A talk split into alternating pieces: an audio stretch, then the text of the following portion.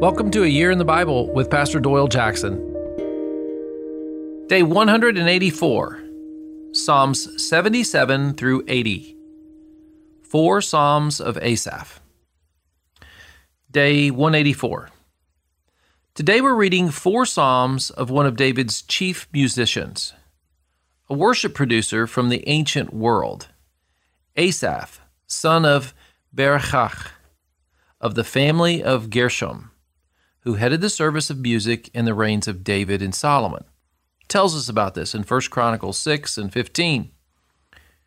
He was one of the group of Levites that produced worship sets and events. He played the cymbals and also sang and composed poetry much like David. He would have been younger than David because he continued to write and sing when Solomon was king. Think of him as a Paul Simon, a Stevie Wonder, a Dolly Parton, of the kingdom of Israel. I imagine that when the Queen of Sheba visited Jerusalem, she must have heard him or at least some of his music. Now you and I get to sit and listen in from our own homes. Psalm 77, 13 through 15. Your ways, God, are holy. What God is as great as our God? You are the God who performs miracles. You display your power among the peoples. With your mighty arm, you redeem your people, the descendants of Jacob and Joseph. See, when you and I stand together and sing, You are the God of miracles today, we join our voices with Asaph and his children and the people of Israel. God, we believe, we worship you. In Psalm 78, Asaph puts on the voice of God like a coat one wears in the cold. He wants us to learn from God's voice and to wear this teaching into the world we live in every day. People may listen to the words of my mouth, verse 1. He, God, decreed statutes for Jacob and laws for Israel to teach your children. Verse 5.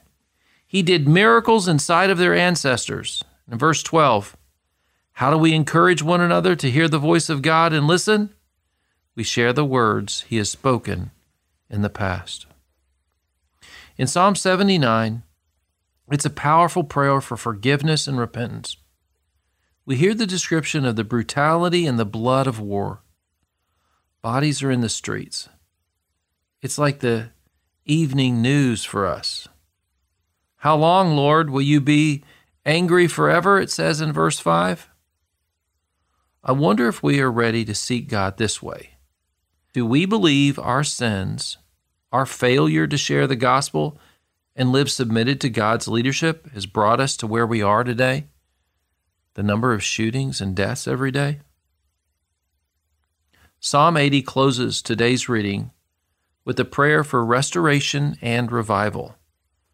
Verse 3 says, Awaken your might, come and save us. Verse 7 says, Restore us, God Almighty. And verse 18 says, Revive us, and we will call on your name.